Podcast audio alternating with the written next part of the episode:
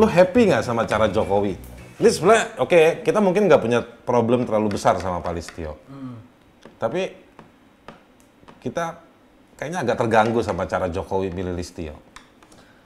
Kalau gue bang sebenarnya walaupun ya yang lu bilang bahasanya nggak terlalu besar, tapi tetap ada catatan sebenarnya problem ke Pak Listio ini. Misalnya terakhir kan kita berjuang sedemikian rupa supaya aktor pelaku penyerangan Novel, ya? novel Baswedan itu kan diungkap. Nah kan kemudian dia berhenti sampai pelaku lapangan, yang memang itu polisi kan. Nah yang tanggung jawab terakhir untuk mengungkap kan Baris Krim Polri. Iya, di bawah dia langsung di ya. Pak Listio juga. Nah, gimana kem- kemarin kita sebelum dipilih DPR udah sampai juga. Supaya aktor pelaku intelektual itu diungkap. Mungkin dulu dia alasan jabatannya masih kabar reskrim kan. Sekarang udah Kapolri ungkap dong aktor intelektual kalau memang tidak ada lagi misalnya eh, apa namanya ya jenderal-jenderal atau Kalau dia pejabat-pejabat dipilih tinggi yang sama lain. presiden, apakah mungkin ketika dia diem dalam kasus novel yang rekayasa Hmm. dalam mengungkap dan menyelesaikannya itu pesanan dari istana? Provokatif banget pertanyaan gua. nih. Ya, Jawaban lu bisa dipanggil kabar eskrim. ya tentu bukan tidak mungkin bang jawaban kita kan semua yang ada di kolong langit ini kan mungkin-mungkin saja semua Iya. kan. Tapi kemudian bagaimana proses itu dibuka? Karena menurut gua gini, Pak Listio itu dalam beberapa hal juga sebetulnya mau jalan mau maju lah gitu. Ya. Tapi memang dalam soal novel Baswedan itu Hmm. ada pengungkapan yang menurut gua juga itu penuh rekayasa. Dia juga oke-oke aja sama agenda itu. Walaupun baru ditangkap juga pelaku lapangan ini setelah dia kabar reskrim. Memang, Iya. tapi kan kita nggak mau berhenti di situ kan. Kita mau sampai aktor intelektual. Atau bahkan kita maunya pelaku yang sebenarnya. Kan kita sendiri yang investigasi di lapangan. Nggak ketemu ciri-ciri orang itu kan, ya kan? Ini siapa lagi nih orang berdua? Oh, iya bener, bingung kan? Karena waktu kita, waktu kita investigasi nggak ketemu identi, ide apa Oke, gua mau masuk satu lagi bang. Soal akuntabilitas. Kenapa hal gini-gini kita selalu nggak nggak ada ujung kayaknya gitu, maksudnya udah ada satu proses, kemudian dianggap proses itu sebagai kalau dalam bahasanya siapa yang ngomong kemarin, pokoknya ini juga salah satu penyebab impunitas lah. Ada apa namanya proses uh, proses hukum, proses yudisial yang kemudian tidak uh, menyasar kepada kejadian pelanggaran HAM atau uh, kejadian pelanggaran hak warga sebenarnya. Dalam konteks ini kan kekerasan terhadap uh, aktivis korupsi, uh, penyidik KPK novel ataupun di di setelah itu masih ada lagi. Dan kan kejadian mahasiswa demo, kemudian beberapa kali ada terakhir kan enam anak FPI meninggal. Iya, enam anak FPI meninggal. Terus kemudian yang gue catat dulu ya, gue investigasi sendiri, 16 orang ditembak dulu pas Asian Games. Iya betul. Itu baru gue terima Desember kemarin uh, dari Propam Polda. Tidak ada ditemukan kesalahan prosedur. Sementara dia meninggal dua hari setelah ditangkap. Padahal ini udah Asian Game berikutnya udah mau main lagi sebentar lagi. Ini udah Baru mau mau, F1 dia baru mau. Ini jangankan kualitas akuntabilitas, ngejawabnya aja lama. Iya bang, itu kan proses ada batasan waktu sebenarnya. Ya Udah berapa kali gue siratin? Banyak. Pokoknya rutin lah gue ada jadwal rutin nyuratin ini gimana hasilnya, gimana hasilnya. Gitu. Iya iya iya. Udah sampai capek juga itu tukang JNE emang. Ya memang nih ada problem cukup serius dalam soal akuntabilitas, bersih-bersih di dalam, dan juga sebetulnya kasus-kasus yang kita laporkan juga banyak yang mandek ya. Iya bang. Kita ya capaian apa namanya harapan kita minimal ya minimal ya prosesnya dijalanin semua kita tahu apa hasilnya tapi kayak bang Aris singgung tadi itu aja lama udah sampai mau Asian Games lagi. Dan itu pun hanya kasus-kasus yang memang kita kawal terus. Eh, banyak pengaduan LBH Jakarta itu terima sekitar 1.300 kasus bang. Mungkin 200 lebih itu selalu soal polisi. Dan eh, temuan kita terakhir itu 73% orang itu di mengalami penyiksaan ketika dia di, di- Oke sekarang itu PR besar. Kita tunggu nih hari-hari eh, ke depan bersama Listio Sigit gitu ya eh, Kapolri yang baru. Tapi ada isu-isu lagi juga yang cukup menarik di mana peran polisi jadi signifikan. Dan ini bakal bisa menjebak Pak Listio Sigit sebagai Kapolri tercatat sebagai Kapolri yang bisa jelek karena ada kebijakan yang lebih tinggi dari dia yang memaksa polisi eh, melakukan tindakan kekerasan, Pam Swakarsa, tilang. ya kan? Nah, gue mau mulai dari tilang dulu. Kayaknya idenya brilian ya. Tapi itu maknanya apa buat lo, Kur? Ini kan, ya bener sih. Dari satu si- di satu sisi akan ngurangin macet. Karena kalau udah ditilang macet Iya, kan, iya. Iya, betul. orang jadi ngantri di belakang, ya gitu. Tapi sebetulnya itu poinnya itu diangkat sama Pak Listio lewat fit and proper di DPR dalam rangka supaya mengurangi korupsi di lapangan. Tapi kan poin lu kan korupsi yang tinggi-tinggi juga Iya. ada. kan. Tapi oke lah. Tapi itu kan bel- belum tentu menjawab masalah. Kita ingat waktu Joko Susilo diproses, ternyata ada ber- ada beberapa lapis penerimaan negara bukan pajak yang nggak masuk ke kas negara tapi masuk ke kas Polri. Hmm. Uang plat mobil, Iya. cetak plat mobil, cetak STNK, karoseri, Yes.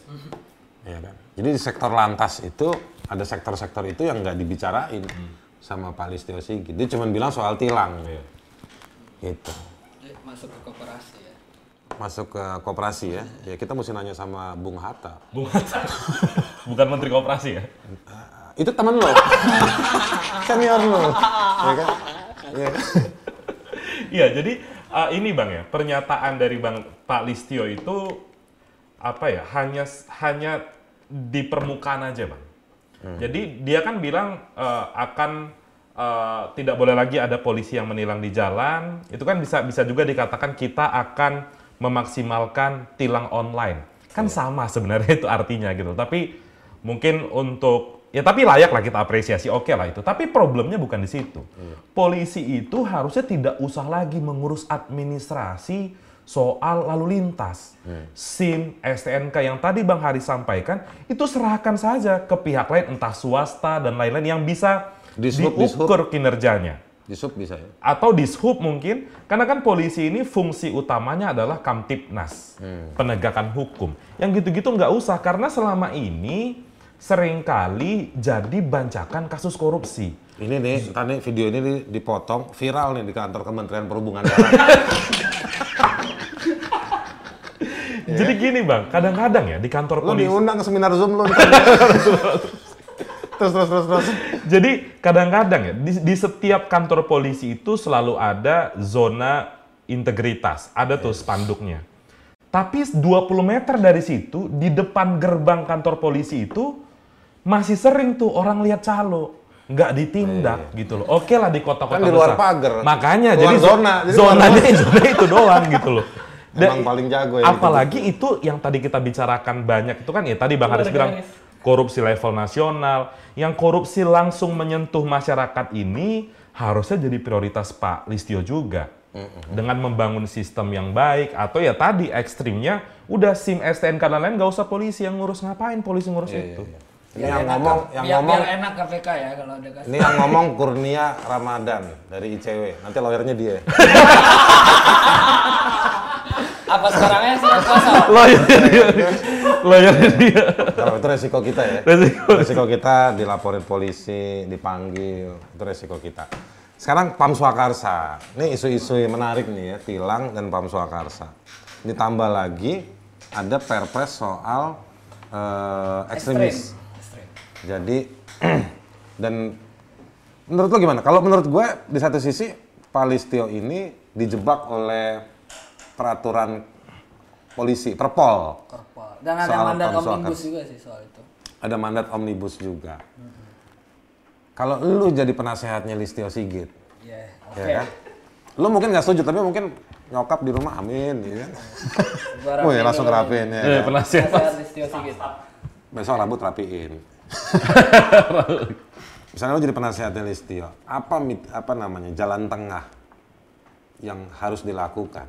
Gue bukan orang yang nerima konsep itu, gue menolak. Tapi kayaknya nih eh, gerbong untuk terus dengan kebijakan supaya ada Pam Swakarsa ini nggak bisa dihentikan.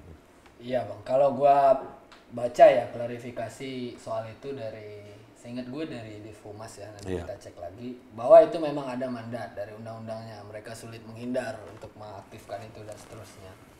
Tapi lebih dari itu kan kita punya trauma yang sangat menyakitkan Betul. soal Dan belum selesai. belum selesai. Ini lagi Komnas HAM, Kejaksaan Agung masih bolak-balik aja. masih bolak-balik dan kita kan masih ditolak sama Kejaksaan Agung untuk patuh mengusut kasus-kasus seputar itu kan. Jadi teman-teman sekalian, maksudnya Gifar ini kita punya problem bahwa Pam Swakarsa itu terlibat dalam pelanggaran HAM yang berat dan kasusnya belum selesai diadili. Yo, Masih berkasnya bolak-balik antara Komnas HAM dan Kejaksaan Agung. Iya. Nah, jadi eh, kalau menurut kita ya Pam, Pam Swakarsa ini maksimalin aja lah fungsi-fungsi teknologi dari Polri untuk kemudian bisa cepat menerima aduan masyarakat soal alert. Nah ini kan gimana ya masyarakat nggak ng- kemudian ngambil ngambil apa ya ngambil inisiatif untuk eh udahlah kita duel aja lah, udahlah kita ribut aja atau dan seterusnya. Karena kemudian memang kasus-kasus ini macet bang, aduan-aduan ini nggak gampang. Jadi kalau kita lihat ya penelitian terakhir dari YLBHI, eh, Yayasan Lembaga Bantuan Hukum Indonesia, induk dari kantor gue juga, dan MAPI, memang alasan orang itu nggak lapor dan seterusnya early alert nih kalau ada kejadian-kejadian kamtipmas lah di masyarakat karena memang ngerasa ribet berurusan sama polisi itu 70% beralasan itu. Dan bisa lebih mahal, Bro. Iya. Iya kan, itu nah, maksudnya itu maksudnya kalau itu diberesin, ini jadi kanal untuk orang jangan sampai. Terus Pak Listio katanya juga mau hapus peran Polsek. Nah, di situ bang saling bertentangannya. kalau polsek kemudian dihapus, tapi kemudian Pam Swakarsa diaktifkan Dihapus ini tuh udah hapus salah hapus penerima wo- kasus ya? Reserse, wewenang reserse. Ah, ya artinya udah salah diagnosis kalau menurut kita. Iya, menurut gua adalah laporan aksesnya dipergampang masyarakat supaya dia bisa mengakses nih keadilan Ya, lewat gue polisi. inget ya di daerah-daerah kepulauan, itu kadang kantor Polres itu ada di pulau berbeda, Ya Allah. ya kan? Untungnya orang-orang sana bisa berenang. Lu bisa berenang? Enggak, enggak terlalu. Bang. Nggak terlalu ya, ngambang aja jago. Nah, kalau kayak gitu-gitu kan repot kita kan. Mau lapor polisi rebutan dulu nih sama misalnya kalau ada yang mau melahirkan mau ketemu bidan ya. Iya. betul. Rebutan kapal pompong dulu. Aslinya memang akses masyarakat susah untuk Dan menurut gua polsek-polsek itu kalau mau dikurangi perannya, gua merasa bahwa dia nanti lebih pada fungsi keamanan kan. Tapi dari sisi waktu dia akan punya waktu yang lebih banyak. Tapi kita ingat kan pada pilpres kemarin, polsek-polsek juga banyak dimobilisasi untuk kepentingan politik kemenangan si Jokowi. Bang Aris tahu banget tuh soal itu kayaknya tuh. Tahu, gua dampingin polisi satu di mana di Garut kan. Iya, itu. Nah, jadi menurut gua itu akan ada space waktu yang lebih pada si polisi-polisi di tingkatan polsek dan dia nanti bakal jadi banyak itu jadi ruang untuk mereka terlibat di banyak hal yang bukan tugasnya polisi. Artinya Artinya lu banyak setuju lah ya kalau misalnya kita bilang ya sebetulnya jangan dihapus fungsi nanganin kasus tapi kapasitasnya ditingkatkan. Ya, lalu kemudian di di apa namanya? Memang di training untuk menge- mengedepankan perspektif penanganan konflik dan restoratif justice tersebut. Oke, oke. Karena masalah orang di bawah kan rata-rata itu. Iya. Sama satu lagi bang, ada problem yang cukup eh, kalau bahasa di instru eh, reformasi Polri cetak biru dulu pasca Polri dipisahin kan, reformasi instrumental polisi ini nggak pernah dievaluasi. Instrumental maksudnya apa? Musik atau apa? Musik bisa, tapi dalam konteks ini gue serius nih bang. Dalam konteks Serius juga. Gue serius juga. Gue serius juga. Instrumentalnya musik atau apa? dalam konteks uh, reformasi kepolisian itu yang sering dulu Pak Bambang Hendarso dan Nuri yang nulis ya uh, sama Bam- Pak Bambang Widodo Umar itu secara aturan kelembagaan polisi itu kan sempat bagus dulu mulai progresnya baik banget setelah setelah reformasi ya pasca undang-undang Polri ada Perkap HAM yang tumpul sekarang. 2008. 2008 2009 perkap apa namanya eh, pembatasan penggunaan upaya paksa kekuatan. Biar nggak nembak sembarangan. PKS terus kemudian eh, menghadapi demonstrasi pengendalian anarki dan seterusnya. Perspektif perspektif yang ada di kuhab tersebut masih kuat menurut kita perspektif akuntabilitas dan hamnya tapi nggak nggak pernah dipakai Gua sih sekarang merasa ya, sebenarnya polisi itu punya banyak alat kelengkapan eh, yang pro pada penegakan hukum yang baik, standar rule of law, eh, standar hak asasi manusia. Tapi memang eh, apa namanya nggak semulus tulisan-tulisan itu. Gue sendiri pernah gabung resmi SK. Gue gini-gini pernah jadi dapat SK-nya Kapolri Asik. Eh, di bawah timnya Pak Nanan Soekarno waktu itu. Jadi anggota tim reformasi birokrasinya Nah, eh, Mabes Polri. gimana Tapi hasilnya bang? Bahannya segini coy, ya kan? Bahannya segini dan gue membayangkan bagaimana Polsek harus mencerna bahan yang segini. Dan alhamdulillah gue cuma ikut rapat dua kali, abis itu gue nggak tahu nih tim ke mana. Di Perkap HAM itu aja bang, disuruh tuh baca. Setiap anggota Polri wajib mengetahui prinsip-prinsip dasar dari seluruh konvensi HAM bang. Iya. Sampai yang nggak diratifikasi Indonesia. susah, susah. Ini para pengacara HAM ya, belum tentu baca semua. Jadi memang harus ada cara ya untuk meningkatin kapasitas Diaktifasi polisi. ini nih, ah, yang baik-baik ini nih. Yang mudah, yang gampang. Jadi aturan-aturan yang baik itu diaktifasi sejauh mana evaluasinya. Sama satu hal yang yang gue lihat ini memang mundur.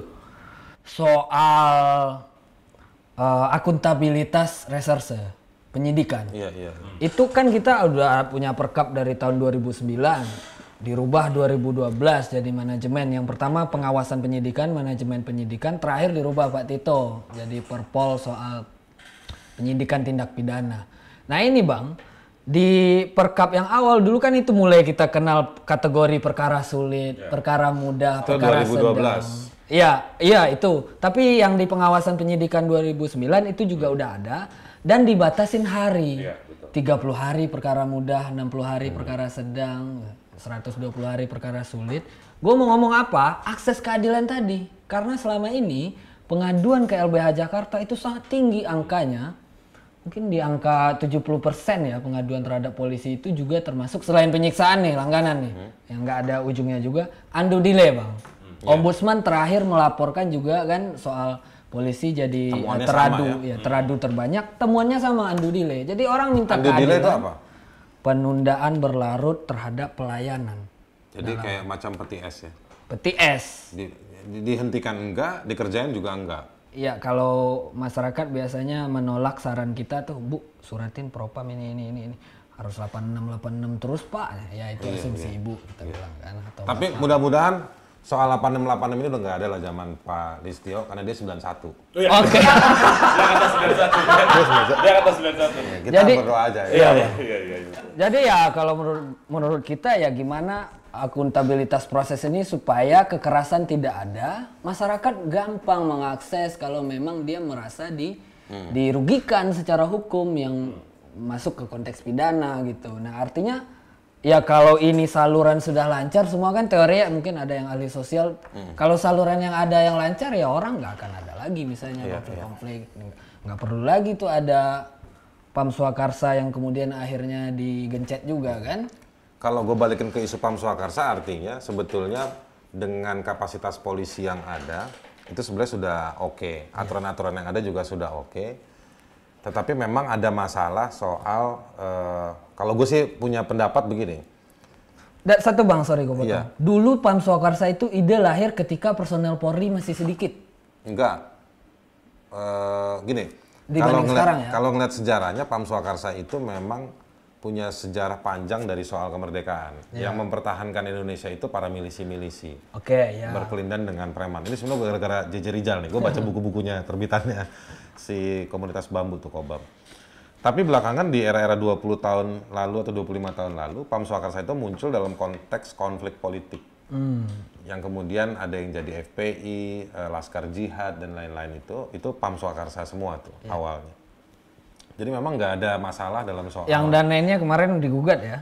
yang apanya? Yang ngedanain digugat rebutan soal "Ini Betul. duit gua nggak kembali. Ya. itu itu ada yang soal-soal seperti itu. Jadi memang konteks politik juga juga dipakai untuk bela Habibie sebelum sidang umum MPR tahun 99 nah itu ada latar belakang itu. Terus kemudian pasca reformasi negara menjadi takut merespon aspirasi publik. Lalu muncullah kelompok-kelompok yang kita bisa bilang settingan untuk mengko- mengkonter kelompok-kelompok pro reformis eh, atau yang demokratis. Jadi polisi tentara nggak maju mereka-mereka yang menghalau kelompok-kelompok Oke, ini. Sejarah SD adu domba lah ya. iya kayak adu Deputy et domba. Impera Belanda ya. iya iya Eh, kapan terakhir SD masih Nah itu kayak kayak begitu Far. Nah, eh, nah belakangan ini yang gue agak ngeri, kenapa Pam Swakarsa dilegitimasi, gitu. Ini yang eh, apa namanya situasi kita. Oke, orang-orang sekalian, kita punya dua anak muda yang brilian, cerdas, berani, eh, lugas, eh, dan punya daya kritisnya dua kawan ini harus dilihat sebagai sebuah harapan. Eh, pertanyaan terakhir buat kalian berdua nih menurut lo situasi ini kita punya undang-undang yang bagus nggak jelek-jelek amat lah ya kan punya apa namanya pengalaman-pengalaman yang bagus gitu. Punya rencana-rencana yang bagus tadi apa namanya reformasi instrumental atau apa segala macam. Situasi polisi kita downgrade kalau pakai indeks persepsi atau survei. Ini sebenarnya faktor apa sih? Apakah karena memang rejim ini yang sangat ambisius? Gue pakai pilih katanya ambisius lah ya. Ini belum Persepsi kita di kepala masing-masing masing-masing aja lah ya, biar kita nggak dipanggil baris krim kan, nggak besok-besok gitu kan. Terlalu ambisius sehingga mengoba- mengorbankan. Sebenarnya sih bukan cuma polisi, di sejumlah institusi lain juga pakem-pakemnya diterobos, diterabas. Menurut lo polisi itu kena situasi karena ambisiusme dari si rejim ini atau enggak? ada banyak faktor bang ya yang bisa kita ambil analisisnya. Yang pertama misalnya political will dari eksekutif yang nggak ada. Padahal presiden itu kan atasan dari Kapolri. Dia melantik, dia memberhentikan, pilihannya subjektif.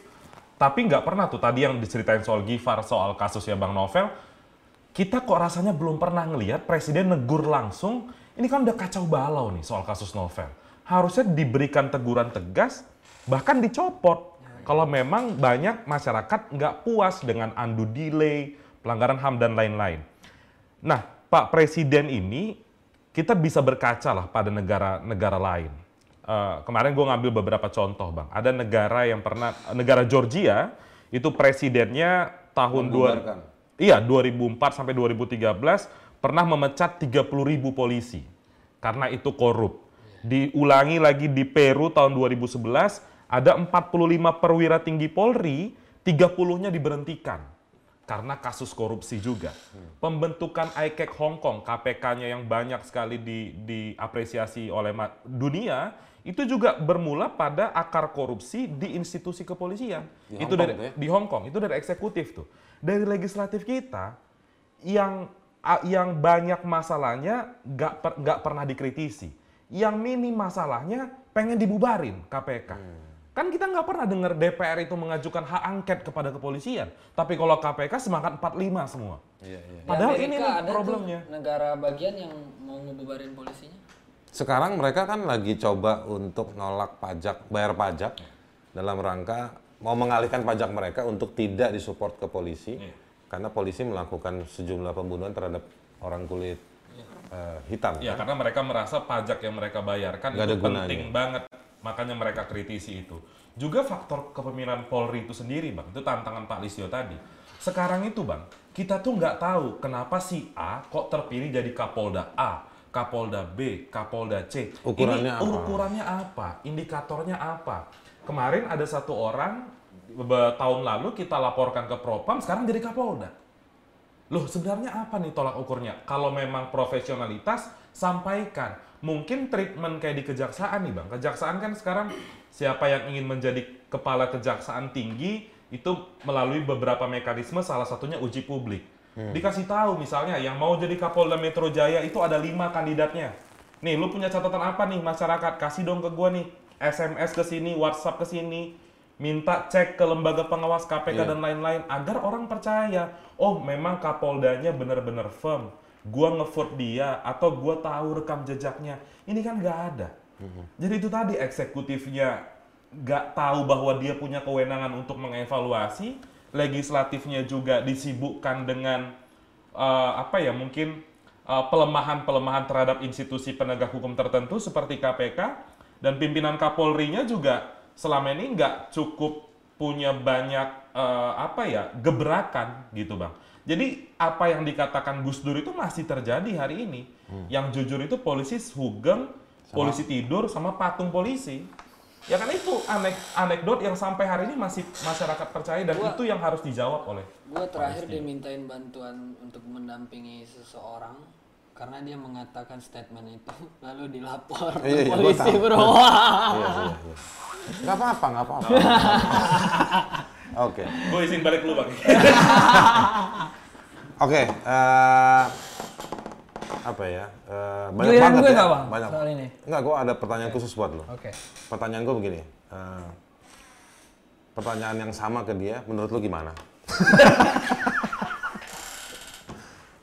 Gue lupa bang pertanyaannya. Jadi gini apa? Gini aja, Far. Kita spesifik ke lu ya soal akses to justice, akses keadilan Ya, buat oke. banyak.